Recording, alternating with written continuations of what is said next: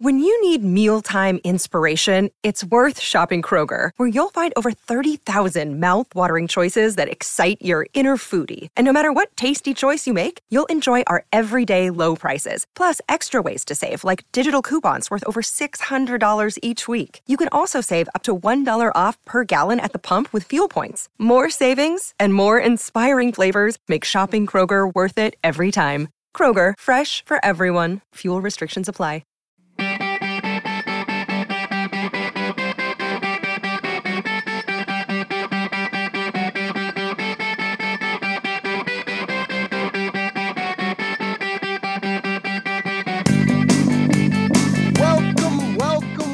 Welcome, everybody, to the Hockey Think Tank podcast brought to you by the hockeythinktank.com, a website for all players, parents, and coaches to go to get a little bit of education and a little bit of inspiration regarding the greatest game on the planet. What an episode we have for you guys here today. We are bringing on straight from a national championship with Mount St. Charles at the 18U level. The head coach and co director for hockey at Mount St. Charles, Matt Plante. And I've known Planter for a long time, passionate, passionate coach. He played his college hockey at Quinnipiac University. He's coached at a lot of different levels. He's coached at the Division One level, the Division Three level, prep school. Now he's out there running Mount Hockey Academy. And uh, you're not going to find more passionate people than Planter in the world about the game of hockey and the players that he coaches. But before we do bring, bring Planter on, let's bring on another passionate hockey guy in the talent of the podcast, Jeffrey J. Hulavecchio. Vex, what's up today, my man? I love when you call me Jeffrey J. Hulavecchio. It makes me so happy. I laugh every single time.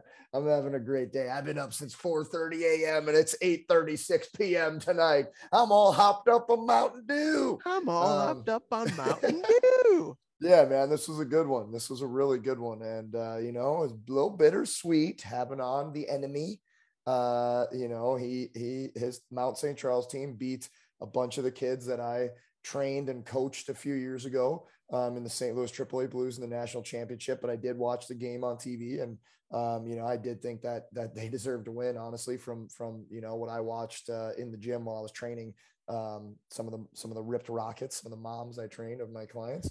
Um, that's what I call them, the Rip Rockets. That's their name. Don't wear it out. Uh, but yeah, dude, this was this was a great one. I'm doing well. Starting to buzz with the gym. Boys are starting to trickle back. Juniors about to start ending. Pro seasons in Europe are ending. NHL's coming to a close soon. AHL. So in about a month, I should be rocking in the gym. And uh, you know, it's my favorite time of year. Favorite time of year for me, anyways It's go time, baby. Let's go. Go time. It's time to get these boys, you know, built back up and built better, um, and uh, and earning their next season's uh, stats in the summer here now. So I'm I'm excited. This is my go time.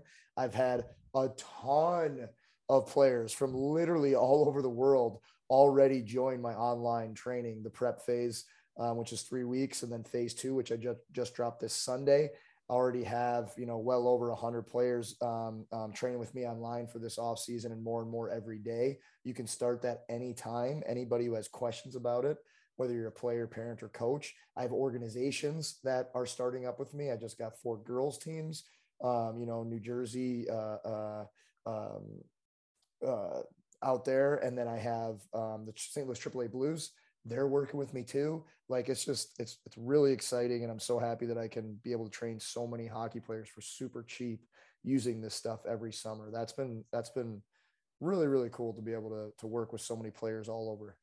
Hey, these players who you're training, are they training heroically? well, if they're training with me, you're effing right. They're training heroically. we we we know they're training heroically. You know, it's uh they're working their their bags off. I like it. I like it. Well, um, yeah, things are good. Weird time of year right now. The weather's uh, not sure if it wants to get to spring or not in a lot of different places, which is uh, always a fun and depressing at times uh, time of the year. Uh, but yeah, it's it's it's go time to to get in the gym. It's it's go time for others to rest. Um, and it's uh, yeah, it's just a, so end of the season. The weather's starting to change. Like it's just uh, it's a weird time of year every year, isn't it? Yeah, a hundred percent is, but uh, you know, I'm sure it's a lot better when you don't live in the Midwest. Like I love the Midwest. Don't get me wrong. I like four seasons. Um, but yeah, the Midwest this time, I dude, I hate April. It's like it was. It, it yeah, it it's like that everywhere. It's like dude, that. It snowed here last Friday, and then like Saturday or Sunday, it was 70 degrees. It was like what? And then you know, it's just. I lived in New York forever, and it's the same thing out there. Is it like it there? Yeah. Like there? Yeah, yeah we actually have people uh, visiting this week that are from the town that we were in that uh, watched our, our kids and stuff. There were some of our best friends out there, and it was like 70 degrees here, and it was like 35 there you know wow. so it's just like and, and then that could flip and then that could flip so you got you got people in from new york but you're down here in your basement ripping a two hour podcast yes sir dare i say with that hoodie on you are living the gmbm lifestyle what's up Love for it. our podcast listeners i am wearing a gmbm give more be more ha- hoodie i think you've worn that more than you haven't worn that since i sent it to you if i'm being honest with you and i love it hey, my my fashion is stellar. I do not have a big assortment of clothes in my closet. I have some go-tos that I stick with. This is a very comfy, very comfy sweatshirt, especially when you're podcasting. It's late at night. It's 8 40 p.m. on a Wednesday night right now. So I am ripped and ready to go. Well, I'm Respect not ripped. It. I got to get ripped. Uh, I've been working it. on that in the gym. But hey, Nerado, Narado start with me, you know, for all our listeners who's on our 200th episode. He's been on three or four times, one of our best friends of the show, one of the smartest hockey minds, literally in all of hockey, literally all of hockey. And uh, he started online with me on Monday. Um, so you know he's gonna take the before and after pics. He always sends me the before pics, but he's like, "Don't you ever show anybody these pics." and then he's just gonna get super dialed and get you know diced up and so, uh, so you know, he's walking the walk and talking the talk with the boys. So I'm there you go. There you go. All right. Well, let's get over to Planter. This was a fantastic conversation. I think the thing that I loved about the conversation is just like three really passionate hockey people talking hockey you know, Planter, like I said, known for a long time. I met him when he was coaching in the USHL for Indiana, and uh, Benny Syer, who we talk about on the podcast, who I worked with at Cornell, coached him in in college, so got a little bit more in depth in, in getting to know him through Benny. And and yeah, he's a great hockey guy, very passionate about what he does, and you know he's done a great job uh, building the Selects Academy program a few years back when they started that. Now they have moved over to, to Mount St. Charles. Um, I think this is year two for them, and and he won a national championship as the 18U head coach there this year. So uh, he's done a great job of of moving kids along to the next levels and stuff. And uh, yeah, really really cool to just talk about coaching, talk about life, talk about development with him. And yeah, this this this one's gonna go a long way, I think, for sure. Yeah, this was money. Absolutely money. I'm excited for people to hear this. Yes, sir. So let's get over to Planter. Before we get over to Planter, got some people to thank. Want to thank our, tit- our title sponsor, GELSTX, G E L S T X.com. Go to gelstx.com to get an unbelievable trained, training weighted stick say that three times fast, 10 times fast, whatever the saying is. Uh, yeah, no, gelstx.com. Use the coupon code Think Tank, uh, one word, and get a discount on a weighted training stick. It is the springtime, as we were talking about. They also have golf clubs, they also have lacrosse sticks, uh, unreal training aid to have, especially at this time of the year. So head on over to GELSTX. Jeff, we already talked about training heroically. That's his app you can get on your phone to train with Jeff. He's got all of his different uh, all of his different workouts that he has on there from everything you want to be an elite athlete. You just want to be a little bit healthier. If you're a ripped rocket, is that what you said? Ripped rocket for is that Those the moms, moms, you said? Moms yeah. Something that I that I am doing uh, right now, I just finished it up, is for our buddy, an unbelievable human, unbelievable philanthropist, unbelievable person in the hockey community, Drew Lane, who oh, founded the, the penalty box company and the Penalty Box Foundation, which is a charitable arm of his company. Um, I'm coming out with a parents workout for hockey players. Uh, the goal is to get parents into kind of like get themselves back into shape slowly. Um, you know, we're still working out what the price is going to be, but it's going to be an eight week long program um, that I'm partnering with his company, the Penalty Box, to put out for hockey parents that can be done with very minimal equipment at home to get you feeling good and ready to go so you can play with your kids in the driveway, you know, go on vacay and feel good about yourself. And if we've learned nothing from the last two years of everything going on, it's that health is should be put at the forefront um, and be imperative that everybody's working on it every single day. Um, so I'm excited to get that going, and I believe we're releasing it Sunday or Monday. So oh, look wow. out for yeah, yeah. So it's coming out really soon here. I mean, the last thing is I'm very, very excited to uh, now be with Cured Nutrition. Um, you know, I'm sure that most of the listeners who have been with us for a long time, they kind of know my story and they know how many concussions I had from my hockey career. Uh, I still take pharmaceuticals. Uh, I still take medicine for my bad concussions that that and I've been on the medicine for 14 years now, going on 15 years. I am starting to try to wean myself off. I've been taking CBD for years and I've been taking cured specifically CBD for over a year now because uh, my girlfriend Kylie, who's a, a, um, a, social media persona, she was with them and introduced me to their products, and I started using them. I loved them. I reached out to them and I said, I've taken tons of CBD in my life. There haven't been many where I felt a difference, and with cured, I do. Um, so I I seeked out, I sucked out. how would you? How do you? Seeked how out. do you? Seeked out. All right, Yeah, thank you. so. Well, there's there's that brain, uh, the the traumatic, It's probably traumatic wrong, brain damage, traumatic brain injury coming in right there. I guess to take more CBD. Um, but yes, like literally, very, very, very, very, very excited to partner with them. I can't explain to everyone how much CBD has helped uh, me feel better, feel more like myself. Obviously, I got some cobwebs up there from the things that that happened during my career, um, but I literally take CBD two to three times a day. Um, and if anybody wants to try out Cured Nutrition, you can go to curednutrition.com and my code is GMBM, all capital letters, and you get 10% off. This is a product line that I truly believe in, and I literally use two to three times a day. So I love trying to pass on to my clients and the people who listen to us A, savings, and B, things that will actually help you. Um, so yeah, so I just believe in them. CuredNutrition.com. If you want to save money, my code's GMBM. So check them out.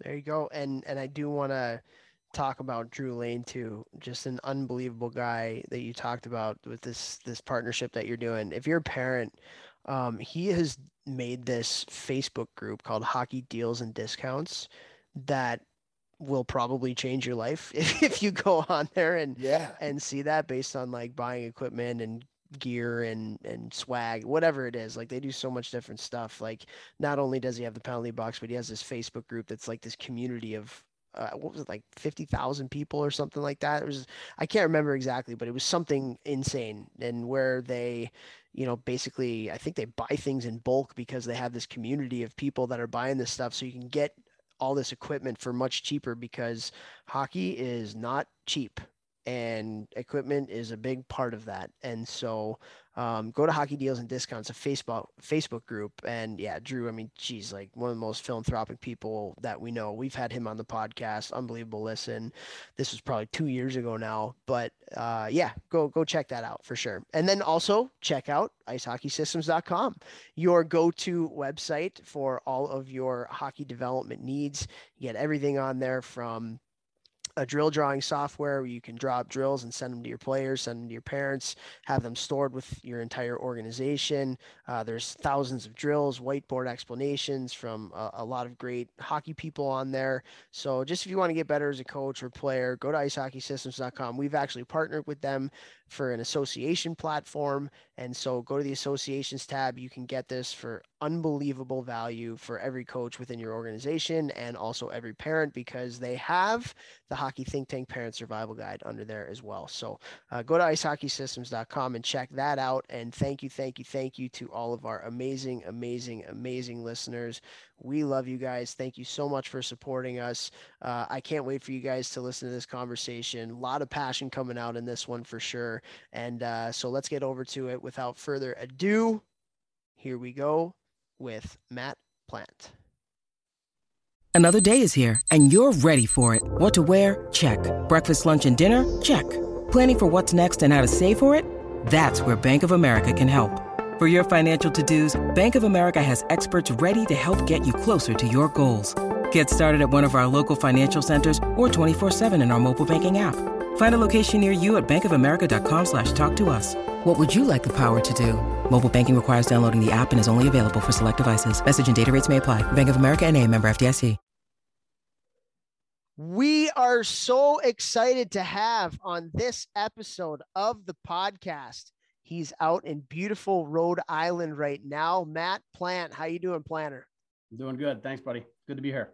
Oh yeah, we are excited to have you on here. And uh, Vex, you're not going to find more of a passionate fella about hockey than than Planter here, and um, I'm sure that'll that'll come through a lot on this uh, podcast. Known Planter a long time through a one Benny Syer, who you played yeah, for at Quinnipiac, and the legend, the legend Benny Syer. I give him a shout out. What and, what years were you at Quinnipiac? 98 to 02. Oh, nice. So Benny was there my sophomore through senior years. So and then you coached with him as a as a volunteer, right? And you lived on his porch. I, I heard.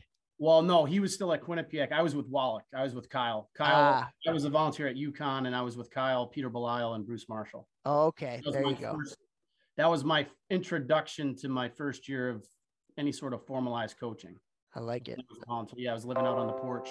We got some stories about that. I know. Weather.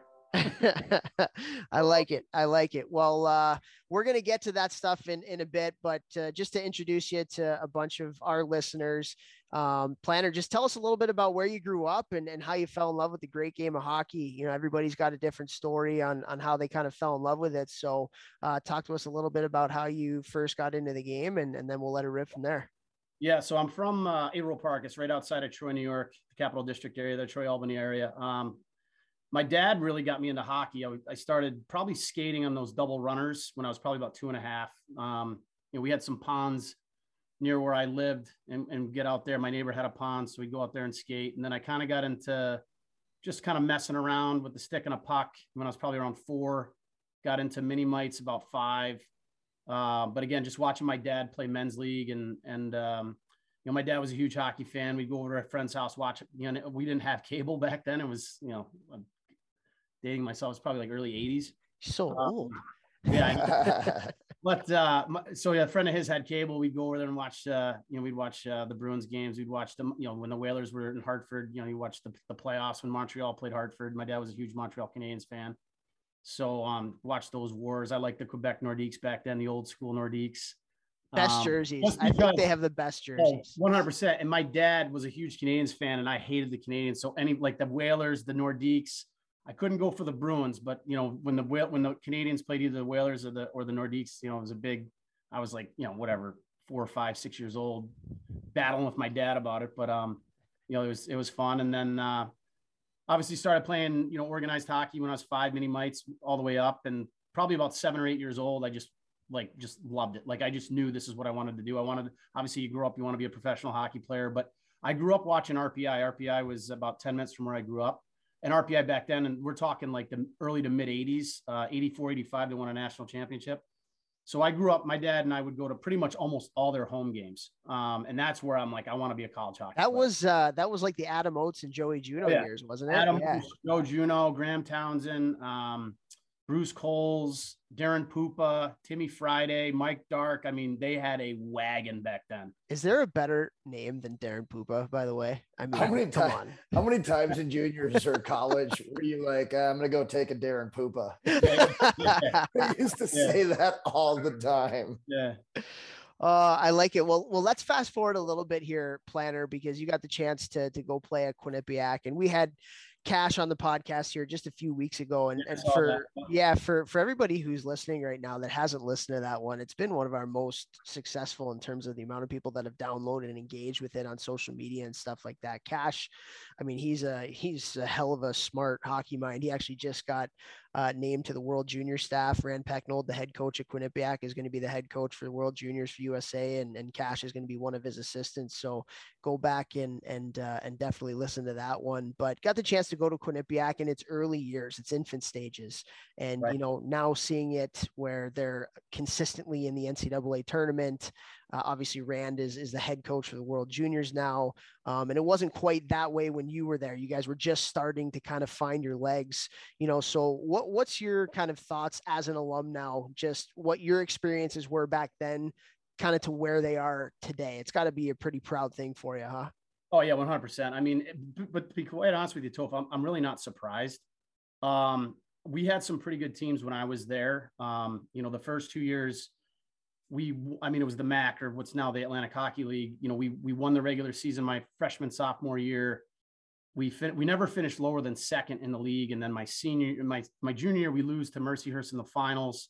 Um, and then my senior, we finally we finally broke through and we won the league and we got an opportunity to play in the NCAA tournament. Played Cornell, and uh, was not a successful outing that day. But um, Cornell, I think Cornell went to the Frozen Four that year. Um, Is that 03? It was 02. No, just got just got close. They 03 was their Frozen Four year. Yeah. Yeah, because Doug Murray was on the team, Stephen Bobby. Yep. Um, uh, what's his name? Vesey was on the team. I think Paolini might have been on that team yep. too. I can't remember, but they were they were they were pretty good. Um, you know, they were impressive to watch.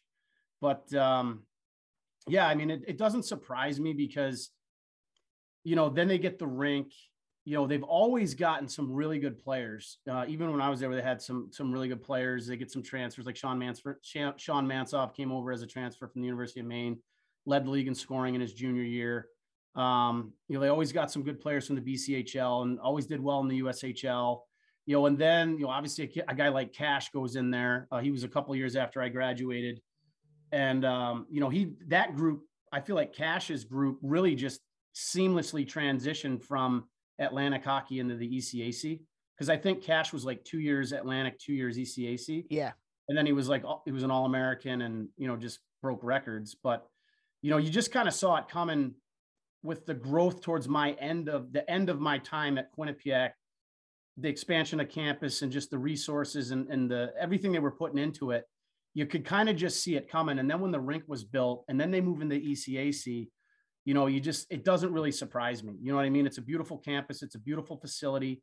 Um, you know, Rand's a great coach. I mean, he's, you know, the, the things that he has in place systematically and the, you know, he teaches you habits and details. I mean, a lot of the stuff that I preach to our guys, I learned from him as a player, you know, just how important, you know, stopping on pucks are, you know, getting in shot lanes, um, finishing your checks, you know, be playing with structure, you know, all that stuff, you know, just the, the really just the, the, reinforcing habits and good details and all that stuff. Um, you know, and then he just then he just gets the players. You know, like it starts with kind of like that Jordan Samuels Thomas era, and it, it just you know you, you just build. You know how it is, Toph. Like you can build on that momentum. Yeah. And that's really what I think they've done. And and then you know obviously they get to the with that one real group, one real good group in 2013. They get to the national title game against Yale. And um, you know, then like I think it was three years later, they're playing against North Dakota in the national title game, and they've just it's almost like you expect them to be in the national tournament every year. I would, and I would say, I would give a lot of credit to Benny Syer too, just an outsider looking in. Like, 100%. you know, that guy called me like I felt like every hour on the hour for two seasons. Like he was a hound and he was hounding my teammates with the Lancers in the USHL. And, uh, you know, I didn't wind up going to Quinnipiac for the sole per- reason that they were in Atlantic hockey or whatever it was at that time. Right. But if I would have known they were going to move into the ECAC and I would have taken a visit to that place, oh my God, is that campus beautiful? Right. Rink. One of my best friends growing up, Andy Meyer, he wound up going there, and I went to visit him when I was turned pro. And I was just like, dude, if I would have come on a visit here and known you guys are going AC- ECAC, I would have paid to go here. Like that place is gorgeous. Right. And I just, you know, talking to so many guys in the league. I mean, we always had kind of a joke about it. Oh, how many times Benny Syer call you this week? You know, now I look back and I'm like, man, he got so many good players because he established established so many relationships with so many players where maybe at the time when they were in Atlantic hockey, like, you know, usually they were going after, you know, whatever, not, not the, the, the top tier guys, cause they're trying to go to the Michigans and, you know, and whatever back then. Um, but he got so many good players yeah. and, and really helped build that program. I truly believe that looking back. No, you're absolutely right. That's a great point because the footprint really started with Benny, right? I mean, those teams, that 2013 team, Benny's got his fingerprints all over that group, right? I mean, he he he recruited a lot of those guys and cultivated a lot of those relationships. You're absolutely right, Jeff. That is that's a great point. Well, Benny, I got, not Robson. Yeah, well, I got the chance to work with him for five years at Cornell. He went from Quinnipiac to Cornell, and we started together there. And and uh, it's one of the questions I actually had for you, Planter, because you know we're we're a byproduct of the people that we learn from, right? Like. Sure uh, the the guys that we played for, like you mentioned with with Rand, and, and, then the guys that we work with, and and Benny for me is, I mean, talk about coming in as a first year assistant coach, having to learn the ropes. Like not only is he very good at what he does, but he also cares so much about the people that he works with, and like we were i felt like we were brothers right away you know mm-hmm. and that's that's a gift that he has and for all the coaches that are listening like if you want to be a good coach learn how to develop relationships whether it's with the people that you're working with or whether it's the people that you know you're coaching um, benny has a gift in that and and that's why every program he's ever coached with has been successful. You look at Cornell and and what they've been able to do in in the recent past with their successes and things, and and I saw it firsthand in the video room, on the ice, in the recruiting calls, and the recruiting meetings and stuff like that. I mean, very few people don't walk through the coach's office with Benny and don't come out with a smile on their face. You know, yeah. whether it's a joke because he said something funny well, or right. I mean, that's that's the, the I mean, the Sirisms are legendary, right? Yeah. I mean, yeah, and there's a reason why he won the the I think it's called the Terry Flanagan Award as a top assistant coach in college hockey a few years ago. Uh, when you work that hard and you care that much about people, you're gonna be successful because yes. like you're just to be good at what you do because those are the most important things you know and and he's obviously a smart guy too but you know for all the coaches that are listening like work and and you like Rand and Benny like Benny didn't play division 1 hockey. You know Rand didn't play division 1 hockey. They just worked and worked and cared and cared and worked and worked and cared and cared and weren't afraid to be told no and and just kept going. And you know it's something to be admired and it's it's part of the reasons why for me like Ben Syers like he's he's one of the best. And I'm I feel very very fortunate to have learned from him and worked with him for as long as I did yeah, no, I completely agree. He's he's one of the best hockey people out there. And to your point, what makes him so great, and I remember this as a player, er, like right away, I picked up his care factor. He cares about every single person on the team, like every single member of the team. Yeah, he, he treats them the same way. He cares about people, and that's you know that resonates, man. And that's that's something that I try to aspire to do with our guys too. Is just care, care for them. Just go out of my way to, you know, as a coach, bend over backwards to put these guys in the best possible position to be successful. And I think, you know, when you show you care about people, you know, that resonates and you're going to get people to want to, you know, go through a wall for you. And, and Benny is, he, he's, he's the quintessential of, you know, care factor and caring for others. And, you know, he'll do whatever for people. And, you know, that's why a lot of people love him in this business.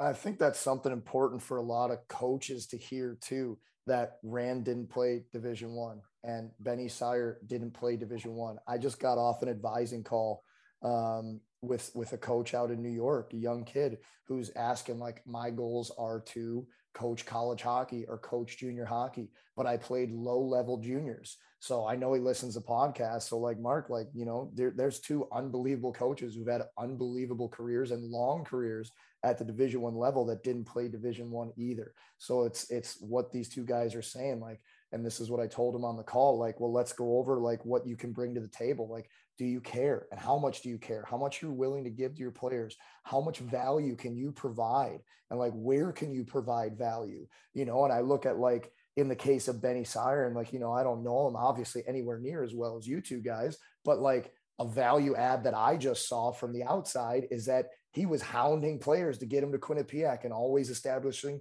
relationships and you know, knew my family's name and asking me what's going on with my family. And like, you know, like that was a ton of value he was providing where yeah. honestly other D1 teams that I was talking to weren't weren't doing that for me, you know. So he almost got me to go to Quinnipiac strictly on that. So any young coaches out there that are looking to uh, you know, climb the ladder in the coaching world, like stop thinking like, oh, I should be here, oh, this or that. It's like, well, no, what what value can you bring to the table? What can you bring to a team, a player, an organization, a family, a school, whatever it is, so that you can make them better, which then in turn they will want to have you coach, use your services, whatever, because you're providing that value consistently.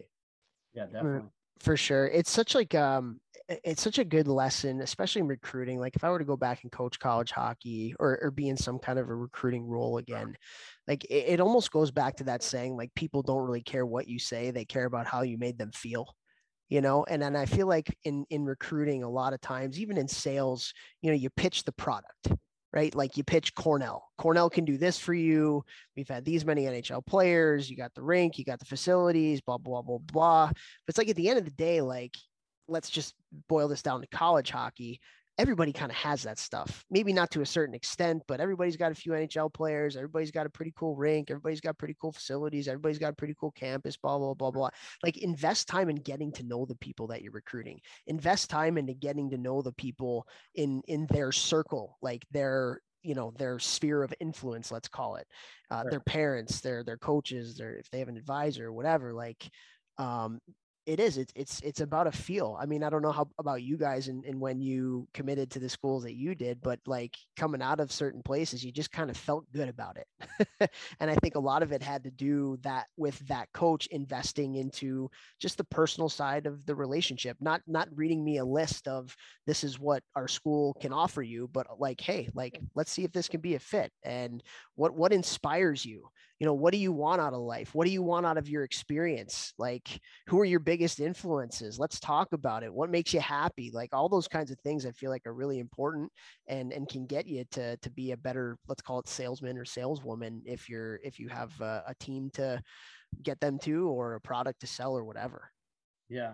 I think one step further on that too is if you if you're passionate about what you do and, and where you work and you're just passionate about the sport and you're passionate about you know the program and and you know what your goals are to try to get it there to, to get it to where you want to get to and also you know to your point to building that relationship with um, the player directly and and the, the people in their circle that are influential on their decisions and and really being able to articulate you know kind of what the vision of the program is and where they fit into that vision and yeah. and and have that passion you know about them as people uh, and about them as a player, but also about them as people, and and also passion about your own program and the people that are already in your program. Yeah. Because I think I think that resonates with people, and I think people pick up on that, and I think that gets people excited. For sure. I used to love it. I would have to catch myself at times because I loved my experience at Cornell. Like I would tell recruits and I, and I still tell people like the best part about my job as a recruiter at Cornell is extending an offer to a kid and knowing that I can ultimately provide them the type of experience that I had for four years at Cornell, which were the best four years of my life. Yeah. You know, and that was so rewarding for me to be able to look a family and look at a kid in the eye and tell them this experience changed my life. And this experience changed i'm getting like emotional talking about this right now. This experience it, it, changed my family's life. I wouldn't have married my wife. I wouldn't have met her. I wouldn't have had all the cool things. I wouldn't have learned all the lessons. Wouldn't have been able to play in front of an awesome crowd like everything that cornell provided me the fact that i was able to provide an opportunity to other people to have that was the most rewarding and coolest part of my job and it was not even close. And then you develop those relationships through the recruiting process and then you get to follow through with it when they get there and you get to talk to them about certain things that you did and they're doing the same things now. The same like the strength coach was the best. Hey let's talk about coach Holly, you know playing in front of the crowd. Hey let's talk about it. Hey these are some struggles that I had. You being a student athlete here. Let's talk about it because I, I, I know you're going through the same stuff. And and I agree man. Like if you can have passion for people and passion for the program and marry that together and I was lucky enough that I was an alum of the program so it was almost ingrained in me from the start. And and that's what you have too man. Like when you were at Selects Academy and now you're at Mount, like just the passion oozes through. So like, let me ask you, like, where does that come from? Like where you are one of the most passionate people that I know, and it, it it shines through in your coaching. I used to love watching you coach. I get a chuckle every now and again when yeah. when you got her going. But like uh, where do you think that passion for what you do comes from because i think that's what we're all looking for we all want to be passionate about something we all want to love going to work every day so what is it to you what is the passion what grinds you and, and what makes you really tick and go I just love the game. You know what I mean? I love the game. I'm ultra competitive. I love to win. You know, I, I actually we, we talk about this too with our with our with our teams. You know, hate to lose more than you love to win. That's me to an, in a nutshell. Like I hate to lose more than I love to win. Um, because I mean, you know, like coaches, it's funny because we talk about this a lot too. Like when you when you're winning, you just it's just okay, you move on and on to the next thing. But when you lose, you just carry it with you. You know what I mean? And it's just I don't know why that is, and I'm trying to get better better with that. But uh, but I I love the game, and I love competing and I love grinding with the guys on the day to day. That's the best part. You're going through a journey, just grinding with these guys, like, you know, putting the work in, whether it's, you know, practice, games, video, weight room, whatever it is, just putting the work and then seeing it all come to fruition, you know, seeing the buy in. Um, you know, like, you know, the Shattuck game, the semifinal game, we're up six to one with under five to go. Guys are diving in the lanes, blocking shots. We're up six one, and they're not stopping. You know what I mean? That's like that's what I love. It's like when when that all comes to fruition and and these guys reach they start to see and reach their potential and you know when when that belief takes hold um you know it, it's special it, it's special and again it, it's you i mean toph you know you guys both know like you've played at a high level and the grind. The hockey season is you know other than baseball but but at the youth level hockey's a long season. You know what i mean? And it's there's the good, the bad, and the ugly, and and you know you see the worst in each other, and but at the end of the day, you just know you got each other's back, and you're a family, and uh, you know it's just you know it's special, and that's that's what I love about it, and um, you know, again, I, I just and I love building relationships, you know, and and something that you know that I wanted to add on to what you just said, Toph, is like because you get people to your you know to your program and then you're kind of going through it with them and you were at cornell and you're an alum and then you you recruited guys to go there and share some of the similar experiences that you shared as a player. But how nice is it too when they move on to the next level right? And you still it's awesome right? It's still awesome. And the best part is like you know guys that we coached at south kent that are now you know playing in the national hockey league and like obviously we just won a national championship a couple weeks ago and you're getting texts from those guys you know from other programs and they're still referring to you as coach it's just like that's just an unbelievable feeling yeah. So cool. The the best texts were like the guys you coached at Cornell was, "Hey, coach, I'm in tonight." Like they're getting their first NHL game. It's like yeah. the coolest thing to see. Actually, hey, one of the guys I didn't I didn't coach him, but I was around when we were recruiting him. Morgan Baronvex. He played on a line with Stas the other night and uh, got his first goal, first NHL goal. Stas assist on it. Uh, I don't know. Ehlers assisted on it. Stas might have gotten a second assist but it was sick play. But anyway, That's go ahead. Awesome. Yeah, I, I, was just gonna say, well, yeah, I got a text today from Trent Frederic on the Bruins. I think it's gonna be his first game in St. Louis, and he was like, "Hey, Bex, like, do you want to come watch me play against the Blues on Tuesday?" I'm fortunately going to be well. Fortunately, I'm going uh, to Long Island to help with uh, with a camp there that they're coach of Palooza. They're putting all these coaches together. Should be pretty cool. Vanguard hockey, but like just to get that text, like hey, do you want tickets to come see me play? And I was like, oh my God, I would kill to go to that game, but I already committed to this months ago. But I want to go back to something you were saying because you said two things that are that that that I love. And you said, you know, guys are diving in the lanes to block shots. Um, you know, in a, in a six to one or whatever it was game. And it always makes me think of something that Toph said when I was playing against him in the USHL. And his coach said, actually, um, we were beating the steel. Obviously, we used to spank them. I think probably like hundred percent of the time back in the day. Pretty close. Um, if it wasn't hundred, it was pretty close. it was like it was, it was sixty percent of the time, every time. you, know, you know what I'm saying? Um, but uh, I, I vividly remember we were beating them. I don't know if we were up four or five or a touchdown. We were spanking them pretty good as usual. And uh, you know, I blocked a shot with like five seconds left, two pad stack. And I Toph came out of locker room and our whole family's at the game. And I remember that he said, like, hey man, like our coach just blew the hell out of you in the locker room. Like your whole team just blocking shots. You're up four or five goals and you guys are laying down. And he's like, why don't you guys do that or something? And so like to hear that you're able to do that in midget hockey players, not even juniors yet. Like that's really impressive. And you also said like I like to work with the grind with the boys and I want to build relationships and I like to build the buy in. So, like, I think this is the most important part of coaching, teaching, leading a business, anything is creating buy in from your team, the people below you, the managers, the coaches. Everybody's got to be bought in so that the bus is all moving in the same direction. Because if people are pulling in different directions, you know, you're not going to go fast, efficiently, you're not going to go anywhere. So, what are some things that you do to build that type of buy in, especially at that age? I think honestly, Vex, it's organic because if you think about kind of our model and our setup, you know, we have 19 boarders. They live in the dorm. So our U14, U15, U16, U18 teams all live in the dorm on campus. everything is right there for them, right? They're lifting together um, twice a week with Mike Macchione, who's a former yeah, beauty. Yeah. I love him. Tell him I said hi. I will. Um, so he does a phenomenal job with the boys, and we're, we're, we're blessed to have him with our program. Um, you know, we're on the ice six days a week. They can be on the ice seven days a week if they want to be. Uh, we have our goalie sessions on our, my assistant coach is our program's goalie coach. So we're blessed to have him on the day to day too. Um, you know, so we do our goalie sessions on Monday and then the guys can, you know, it's kind of an optional thing for them, but they're on the ice six days a week, practicing, working out together, living together, going to school together, just grinding together. And I think that bond just happens organically. Like all these kids, they have the same goals. Like that's the, that's the kind of culture that we want um, is we want these, we want kids that want to get to the next level. You know, I mean, we want kids that are just as committed and as passionate about the game as we are as coaches.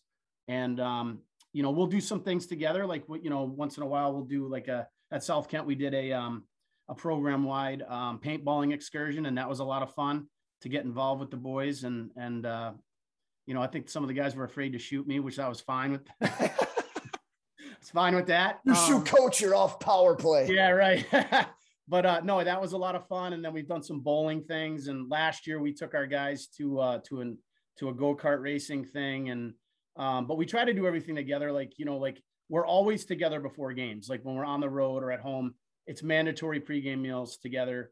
Um, you know, everything we do is together. And then obviously post game, they can go with their parents and whatnot. But uh, we just try to, I, I just think, I just feel like with the environment that we're in and just kind of the, the way things are structured with the model that we have in place, I just think it comes organically because these kids are coming from all over the country and some, you know, some parts of the world even and um, you know they all have the same goals. You know what I mean? And, and they're yeah, living so together on the same well, schedules. And it just let happens. me ask you this because this is something something this is something someone brought up to me after you guys beat the AAA Blues, where I train a lot of those guys.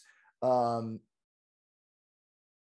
like maybe we could call your team a super team because it's guys from all over, right? Do you think youth hockey at that level, AAA, is going to go like should they go to more of um, like I don't know, a league of super teams where, you know, maybe it's like the TPHs where people go and do this type of thing and everybody's like going all the time and, and, and, you know, uh, a Mount St. Charles and a South Kent and like whoever can have that so that it's like anybody who wants to and can also make that team. And then it's like super teams only playing against super teams.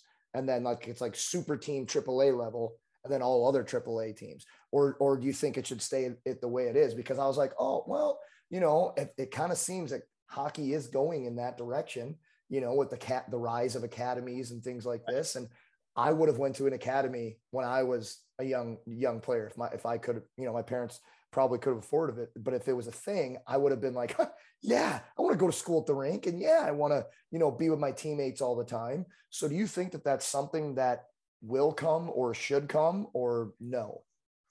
I think it's got to be there's got to be a balance. Like what I love about Mount St. Charles is these kids get a they get a high school experience too. It's not just they're just always at the rink and they're doing everything at the rink. You know what I mean? Like the nice thing about um, what attracted us to Mount St. Charles was their vision and kind of what their philosophy was in terms of that experience. Because a lot of AAA kids, they have commutes. You know what I mean? Some of these kids live an hour away from home and you know they they miss out on an experience you know at, in the high school ages because they're commuting to practice and sometimes it's an hour away. And if they're going to get the off ice training that's an additional thing and that takes more time out of their lives out of their social lives. And you know obviously then they're on the weekends with their games and, and they kind of just miss out on you know friends at school. Whereas i think you know what i like about mount st charles is is our practices are built during the academic day. So they're you know they're actually built into their class blocks. So like we don't go by days a week. We go by letter days. So we go A, B, C, D. So A days, we end uh, the school day with practice 145 to 3. Uh, B days are the same thing. We end 1 1 to 230 because uh, the last the last bell rings at 2:15 to end the class day. And then um, C and D days we were in the late morning. So we were C days were 11:30 to 1. D days we go 11:15 to 12:10. So it's kind of sandwiched around sandwiched in between classes on those days. But you know they get a they they get a they get a high school experience too. You know, I mean, they still get their development because they're they're on the ice as much as they are six days a week. You know, they still get their off ice strength and conditioning program with an elite level strength and conditioning coach. They still get their skating and skill development, um, but they don't have to entirely sacrifice a high school social experience either. And I think I'm not a big fan of the online thing because I do think you sacrifice that to a degree, and it's it's nice to be able to branch out. And I think you know one thing that I love about we do this thing called Mount Matters, and basically it it it encourages the kids in our hockey academy to reach out in the school community or even the outside community, outside the school community, and you know go out of their way to to, to lend a helping hand or to or to help others. And every week we we document you know a certain number of guys on each team and what they did, you know, as part of their Mount Matters. And I think that's really special. And I think that's really cool. And I think like programs that have that type of philosophy, I think I'm all for that. I mean, the online stuff is you're kind of detracting away from that type of stuff, and and and it's for some people, um, you know. But I just feel like what I love about Mount is you can provide that opportunity. You know, it's not just okay. You're living in you're living at the rink all the time and you're it's all it's i mean obviously you know these kids are committed to hockey but there's got to be a release too a little bit and for them to go out like you see a lot of our guys they're out supporting the lacrosse teams in the spring the soccer teams in the fall we've got a lot of guys in our academy playing on the lacrosse team so we got some guys doing other sports in the spring which is cool you know because that you know re- forces them to kind of branch out and you know obviously build relationships with people outside of their their uh, comfort zone, I guess, so to speak, you know, with, with, with the team. And, and I, but that's life, right? Cause I mean, these guys get to college, you know, you don't want to be strictly confined to, to one thing. You want to be able to branch out because I think that's a life skill. Cause when you get into the real world, hockey's going to end at some point. Right. And when you get into the real world, you're not going to have, you're not gonna be working with 20 of your teammates. You know, you're gonna be working with people that come from various backgrounds and you got to be able to get along and connect with those people. And I think um, something like what we're doing and I'm not saying it doesn't happen at other places, um, but I just feel like, I guess, kind of the model that we that we're following, and and and I know there's other schools that follow a similar model. I think those are the ones you want to be a part of, um, because it's you know it it's just more than just about the hockey. I mean, the hockey's important, you know, development piece is important, but there's also some social skills and some life skills to develop as well that are you know probably more important. In fact, this is why having this conversation is so damn hard because everywhere is different.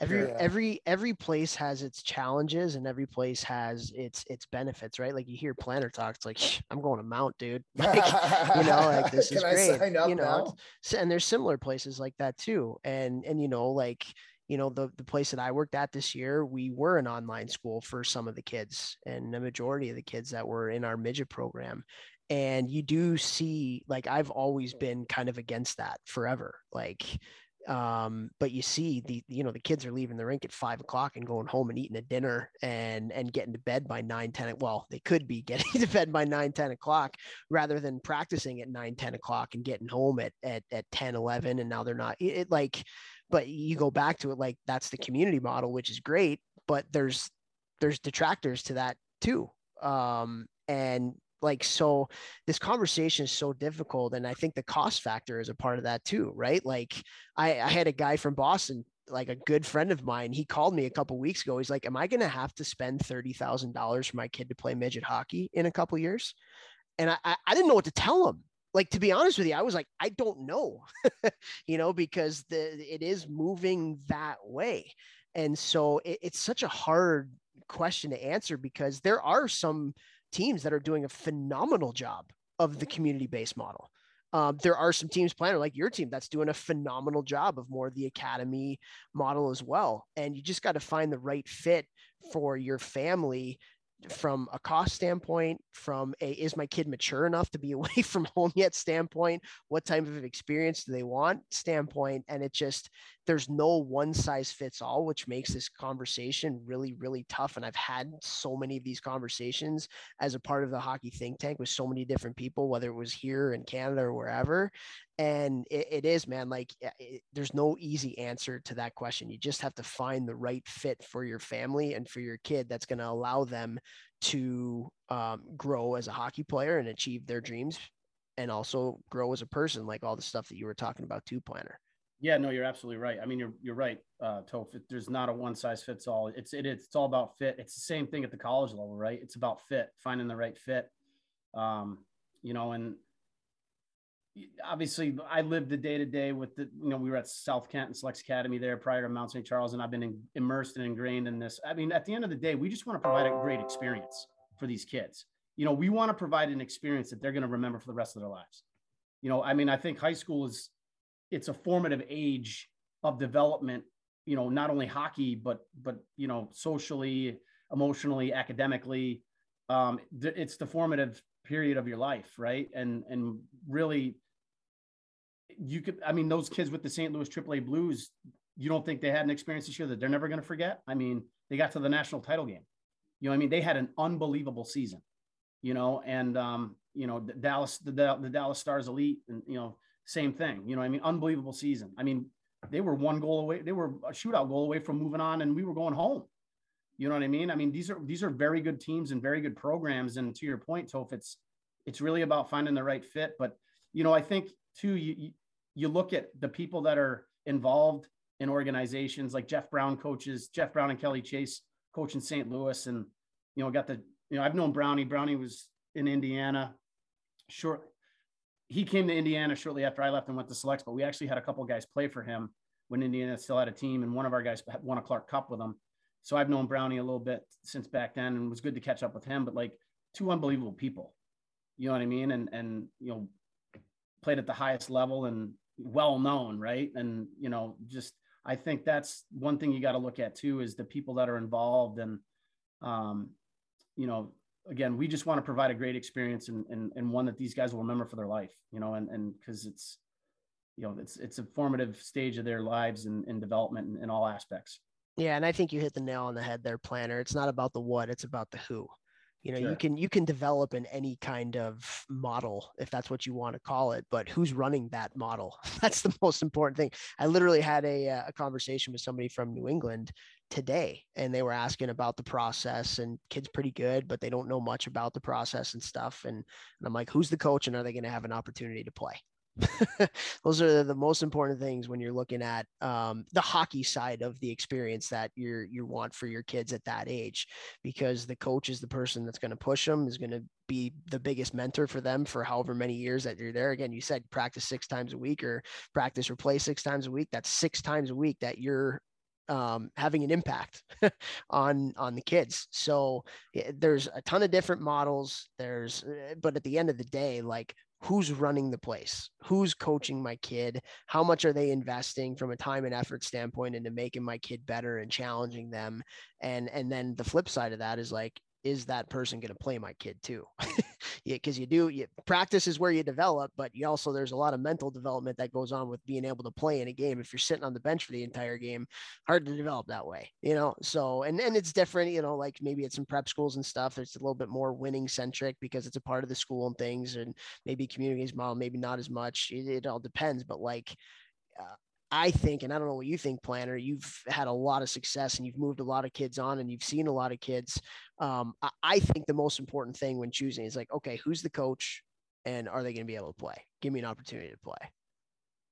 Yeah. I mean, I think it's, I would agree with that. Um, you know, and, but I, yeah, it just, I think, cause like we tell our kids when they're choosing, you know, whether it's to go play junior next year, cause, you know, obviously with the USHL and the North American League, there's a draft, but with the Canadian leagues, Alberta and BC, you know, there's no draft. You know, it's basically they recruit players, right? And it's, you know, do your research. I tell our guys all the time, whether it's junior, whether it's um, college, you know, go where you're valued. Go where you feel you're valued. Where the coach, again, goes back to what I said earlier in the podcast. You know, can articulate the vision of the program and where you fit into that vision you know, and then you got to make a decision for yourself and don't talk yourself out of it too. I can remember, I'll, I'll give you a Shane Pinto story. You know, Shano, um, U18 year at South Kent, he had a lot of schools on him. He kind of narrowed down his search to four schools. He wanted to make sure he could see them all before he made his decision. And um, he went on the four visits and it kind of got stretched out because there was a lot of conflicts. Like North Dakota was the last school he visited.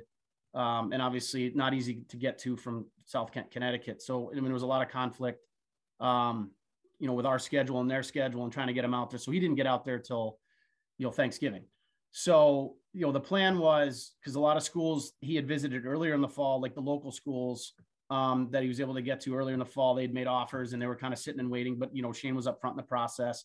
So the plan was okay, once I get a week after I get back from my final visit after Thanksgiving, you'll let people know what my decision is. And he went out to North Dakota and um, he basically called in the locker room Saturday night and said, Coach, I just committed to North Dakota. And I was like, Well, what happened to what happened to next week?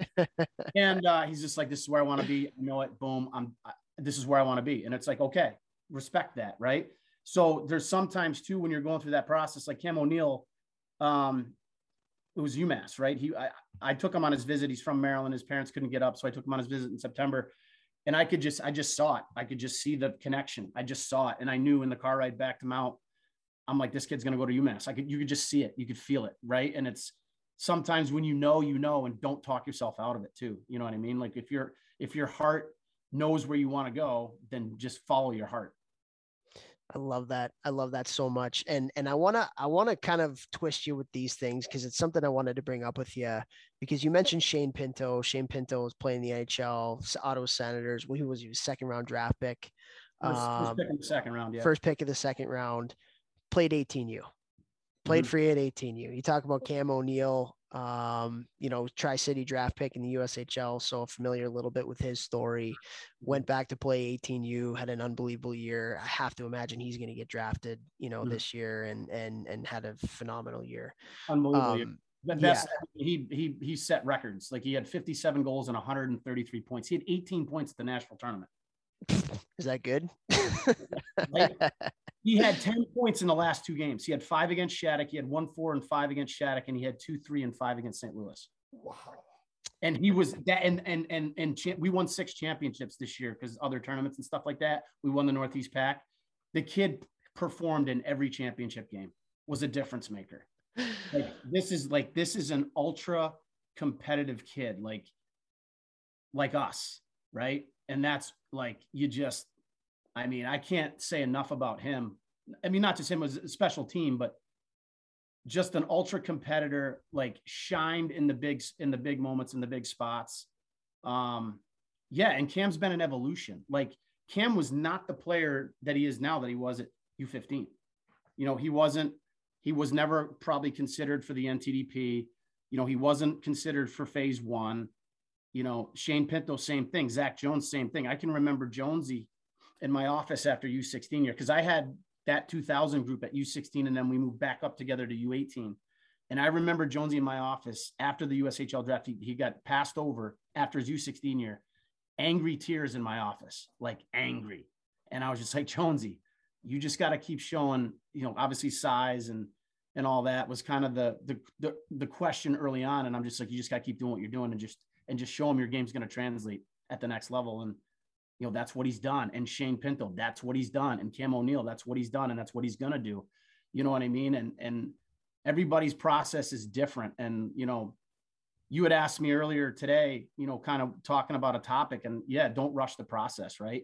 And those guys are great examples of that. And the, the ironic thing about Shane Pinto and Zach Jones is they were supposed to, to do two years in the USHL. They ended up only doing one. So it's kind of funny when you, when you, um, embrace your process and take your time, sometimes you get to where you want to get to a little bit sooner than anticipated. And those guys are great examples of that. You know, they, they go into the USA, they play a year of U18, they close the gap from U16 to, to that to that league.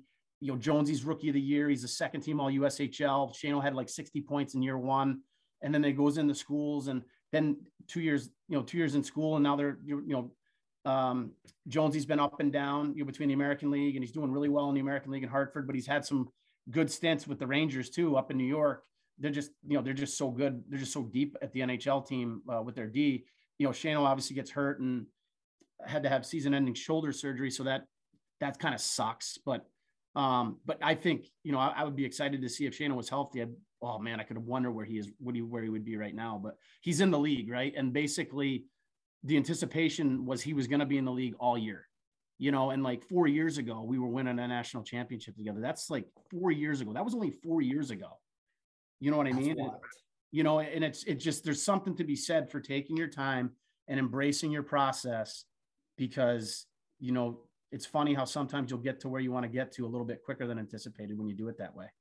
It's unreal, man. And yeah, I, like, yeah, I texted Sylvex, I texted Planter earlier today. I said, Hey, was there something, you know, any topic you want to talk about? And that was it. Like, don't rush the process. And, you know, I've, I've said on this podcast, and I'll say it to anybody who will listen, like the biggest travesty of youth hockey is the fact that people don't think U18 is like the level that they need to be at. It's the most important level that you need to be at, in my opinion, because, uh, you know, even talking to my 16 you guys at our exit meetings, they're like, ah, you know, they're thinking junior. I'm like, no, no, yeah. like play 18U and dominate where you're at and then move on. A hundred percent. Yeah. And it's just like, oh, everybody's in, in such a rush and, and here you are. I think it's awesome to, to have you sharing these stories of, of these guys specifically. Shane Pinto, you know, 18U wasn't highly regarded as a younger player. Zach Jones, 18U wasn't highly regarded as a younger player. Cam O'Neill, 18U wasn't, wasn't uh, highly regarded as, as a younger player. You know, everybody just has a different maturation, whether it's physically, physical maturation, emotional maturation. Maybe you do go out to a mountain, you're homesick in year one, and then you figure out how to be away from home in, in year two or year three or whatever it may be. Like I, at the college level, I have seen so many kids that just needed a little bit of time, you know, oh, yeah, and, yeah. and, and, and the ones that rushed it, it was like you know that maybe they'll go play in the USHL a little bit too early, and then at 20 they're in the you know in a different junior league. They're not in the USHL anymore, and and so it's just such you try so hard, and we try so hard on this podcast to educate people that the marathon way most of the time, if not all of the time, is the proper way for people. And I think it's hilarious with these stories that you're telling of like people who didn't rush the process ended up getting further in the process, you know, than the people who rush the process. And it's it, it's it's amazing to hear those stories, man. And and what's the common denominator there? They thrived everywhere they were. No, right? I mean, I, the, the common denominator is, is Matt Plante. I mean, yeah. right? Like all three of those guys. Common denominators, these guys, they're elite level kids with elite with elite character and elite work ethic. You know, that's the common denominator. But these guys thrived at every level. They thrived when they were with us. They thrived when they got to the USHL. They thrived with their respective college teams. And now they're on the way to, you know, hopefully having long careers in the, in, in the, living the dream, having a, a long career in the National Hockey League, right? I mean, that's, you know, the, we say it all the time. Like it doesn't matter when you get there, just as long as you get there, right? And and not only getting there it's not about just getting there but thriving when you get there too being ready. It's like i use this example all the time.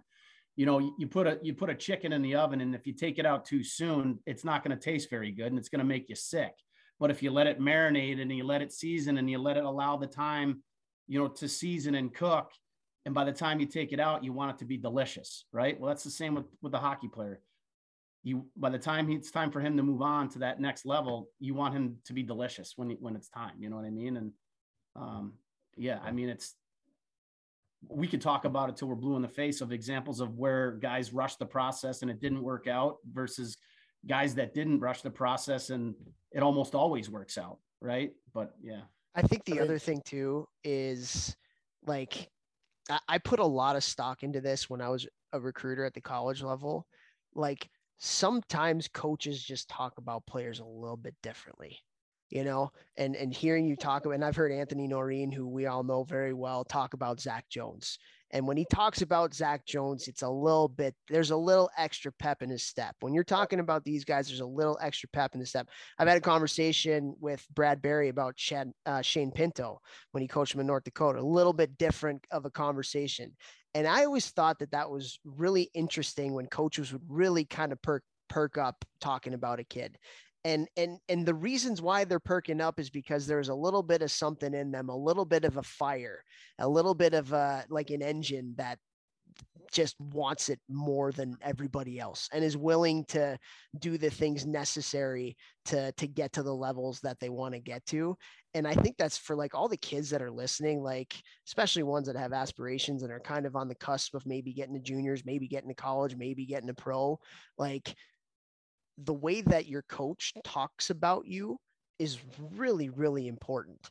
And if your coach talks about you in a way that they couldn't imagine life without you, like Planter, like you probably would say, like without those guys, you're not winning your national championships because of the, you know, the the effect that they have. And and like it, you got to work. You got to buy in. You, like it ties back. You got to work. You got to buy in. You got to be a guy that a coach just can't live without. And when I heard the the extra tone in the coaches' voices, and you could tell when it's like not really genuine. You're, the coach is trying to sell you, like, oh, this kid, like I'd I'd let him date my daughter, you know, kind of thing. it's just like the typical whatever. But like when they really truly light up talking about a kid, as you are right now about these guys that you're coaching, I, I just think that's a huge part of the process. And you like recruiting them out probably feel the same way, having gone through it on all these different sides because you coached it at a bunch of great different levels. Like, I don't know. What are your thoughts on that? I, I think it's so important.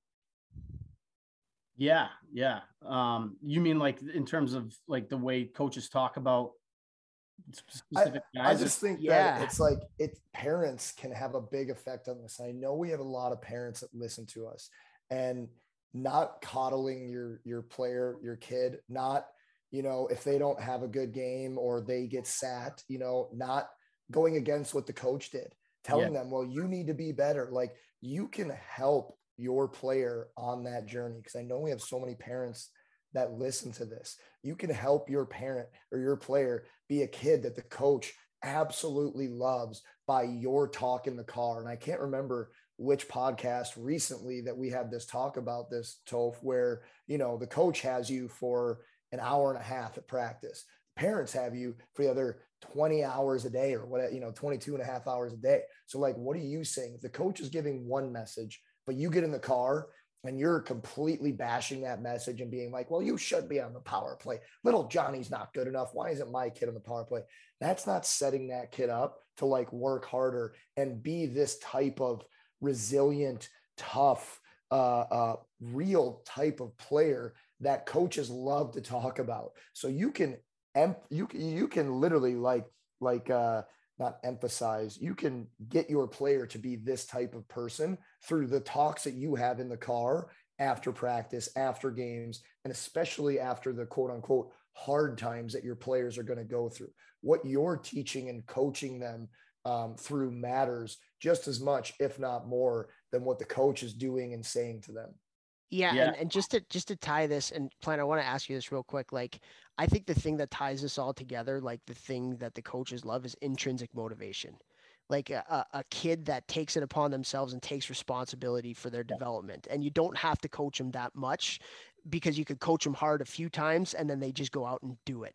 You're like those for me are the kids that I light up about when I talk about. Those are the kids that are going to make it and those are the kids that are going to make it for sure. So when we're putting our ass on the line for giving recommendations you know to to the college coaches or the the nhl guys the pro scouts whatever it is like that intrinsic motivational factor as you've seen with all the kids that you've you've coached that have gone on to do things like that's a huge part of it and vex you're 100% right. Like a lot of that comes from like it not being spoon like it has to matter to the kid more than it matters to mom and dad.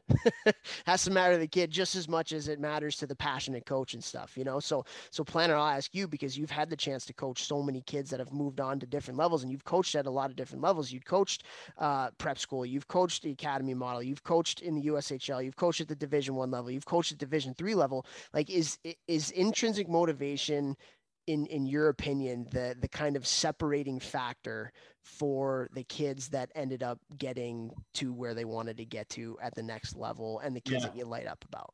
Yeah i mean it's a differentiator for sure because i think about joel farabee and emilio pettersen. I never coached them but they played in our 16 team for a couple of years before they moved on to the ushl joel went to the ntdp but like you watch them in a conditioning skate. It's always joel farabee and emilio pettersen one and two always pushing each other you know, always competitive, elite players, but elite work ethic. Shane Pinto is a self made player. Like, always, I can give you an example. We had a spring skate. We used to do spring skates after the season. This was after U16 season. And, um, you know, you know, we had springs. I always did the Sunday skates 10 to 12 and Shane was out there with the, you know, all the guys, the large group of guys. It's 10 to 12. This is just an example, but this is Shane to a T. out there for two hours and then he's out there by himself for another hour. And like I'm giving him another, like I'm, I'm like, I gotta go home. Like I got two little girls at home. Like I gotta, you know, it's the spring that season's over, Shane. Like I gotta go home on a Sunday here. Like, but you know what? I'm giving him an extra hour because he's out there and he's doing things with purpose. He's not just twirling around looking at himself in the glass. Like he's doing stuff with purpose. Zach Jones, same thing. Like you got to shut the lights off on these kids so you can go home. You know what I mean? Parker Ford, same thing. Like I remember that U16 team, and that was a really good team, you know, um, looking back, because we had guys like Pinto and Haskins and Jonesy and Ruben Rafkin and Josh Lawrence. And, um, you know, uh, the list goes on. I mean, the list goes on and on, right? I mean, just a really good team. And I look back at that group and I'm like, two of the most detailed players, always doing it the right way in practice, never had to worry about Zach Jones and Parker Ford. Never had to worry. of Like, it was just like, it's a given. Like, don't have to you know, you're watching them, but you don't have to worry. You know what I mean? Like you don't have to worry about it. Like they just they're, they're so they have such elite work ethics. Shane Pin, like Shane Pinto, anything he could do to get an edge, right? I mean, to the point where he's wearing these blue light glasses to go to sleep. Like you, you go to check him in and he's sitting there with these glasses on, and he looks ridiculous, but it's like you expect it because Shane will do anything just to get a little edge you know, if it can get him just a, a, a, little bit of a better night's sleep so that he can perform better the next day, like whatever that little thing is to give him a little bit of an edge, he's all in on it. And you got to respect that. And he worked so hard. Like he was kind of an unknown. Like he came from uh, the New York Aviators, kind of a double A program. And then he came in as U16. And I remember when we were looking at him for U16, he really didn't have anybody on him. And I'm like, kind of thinking, and then you kind of start to second guess yourself. Like, he's not even talking at like prep schools. Like, but then you see him five, six times and you're just like, you know what, this kid can play. Like you, you just go with your gut on it. And, but then you, and then you get him and then you just see his work ethic and his drive, you know, and, and, uh, you know, Jonesy and, and Emilio Pettersen and Joel Farabee and guys like that. And now you see where they are now. And it's 100%. That's a differentiator. You know, that's something that we talk about because obviously you have something you have it in place as a program. Like we've got the two days a week that we train with with our strength and conditioning. We have formalized lifts and then you know skating and skill development and all that stuff. But you know those guys go above and beyond. You know they you know we have our captain zach aben he gets up every morning at five o'clock. You know we do 6 a.m skates tuesdays and thursdays. He's, he never misses them like he's always there. You know like those are the types of things. And and you know, how much of an impact did he have for us, you know, at the national tournament, right? He gets our first goal against St. Louis on a shorty, you know what I mean? And, and scored some other big goals. He scored some huge goals throughout his entire career at Mount St. Charles, you know what I mean? At, at, at U16 and U18. Um, but yes, that is certainly a differentiator. And that's, you know, like I knew when Shane, you know, made the decision to go to North Dakota, I knew they were going to love him because I knew Shane was going to go in there and just be a sponge and take advantage of every resource that they offered you know, for himself to get better and help the team, you know, and that's exactly how it played out. The kid was always at the rink, from what Brad said, you know, like always at the rink, and it doesn't yeah. surprise me. You know what I mean? And and that's that that is a that is that is a special quality because that's passion, that's drive, right? That's pride. You know what I mean? And those things are differentiators for players that you know want to get to the highest level they can. 100% man and that's that why that's not me in their ass. That's not their parents in their ass. That comes from within.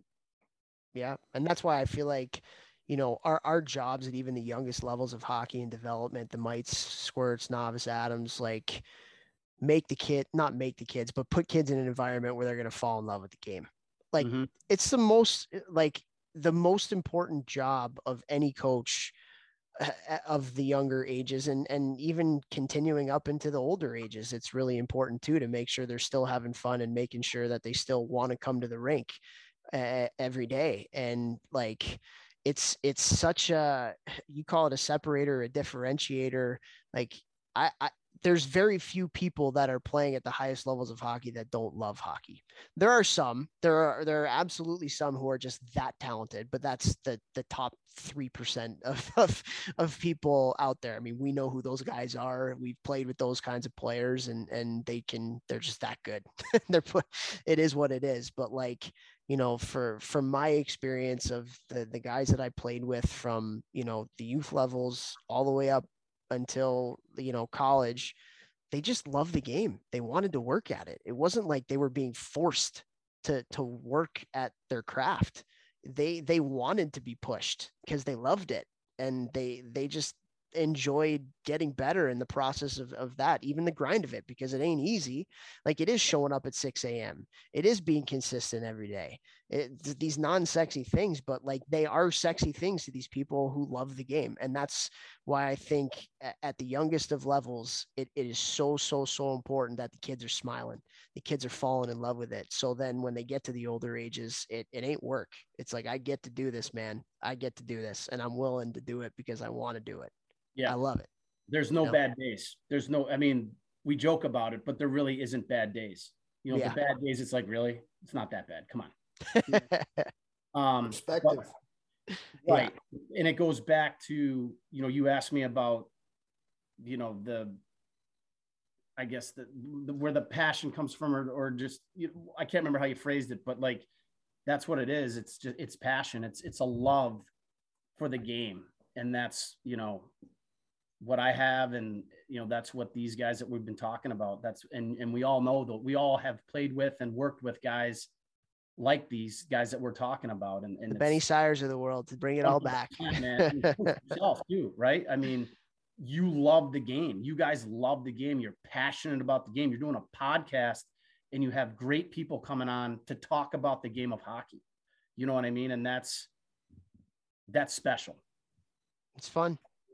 It's, it's, it fun. It's fun. It, like it's fun. Like I, I've just looked and I'm like, we've been on here for over an hour and it's like, I'm having a blast. Like this is, no, seriously, this is so much fun. It's, it's fun to be around people and talk to people that have that similar type passion. And, you know, you know, too, Toph, like working with people like Benny Syer, it's, you know, because it, it is a grind. I mean, you know, recruiting at the college level is a grind. You're traveling all the time. You you miss things with family. You make a lot of sacrifices, and um, when you work with great people, you know, it's it makes that experience just it makes awesome. it worth it. It makes totally. it worth all the sacrifice for sure. Totally. Yeah, you're you're a byproduct of the people that you you interact with on an everyday basis and if those people are as passionate as you are and those people have the same values as you then you're going to be successful like and you're going to do you're going to do special things yeah. collectively as a group too yeah, a hundred percent, man. Well, yeah, we have been doing this for over an hour. This has been unreal. Planter, awesome guy, awesome coach so excited to finally have. I can't believe it's been this long since we've had you on here. We should have had you on earlier, but um, is what it is. We we had to get you to win a anything, national championship. I don't, I don't, think I did anything to warrant any being on here prior to last week. So, no, guys, hey, listen, I really appreciate the opportunity to come on. I was so pumped when you um, extended this offer, Toph. Like I was, I've been obviously excited for a week to do this, and uh, just really appreciative and thankful that you guys had me on and and uh, you know, again, I just can't thank you guys enough for the opportunity.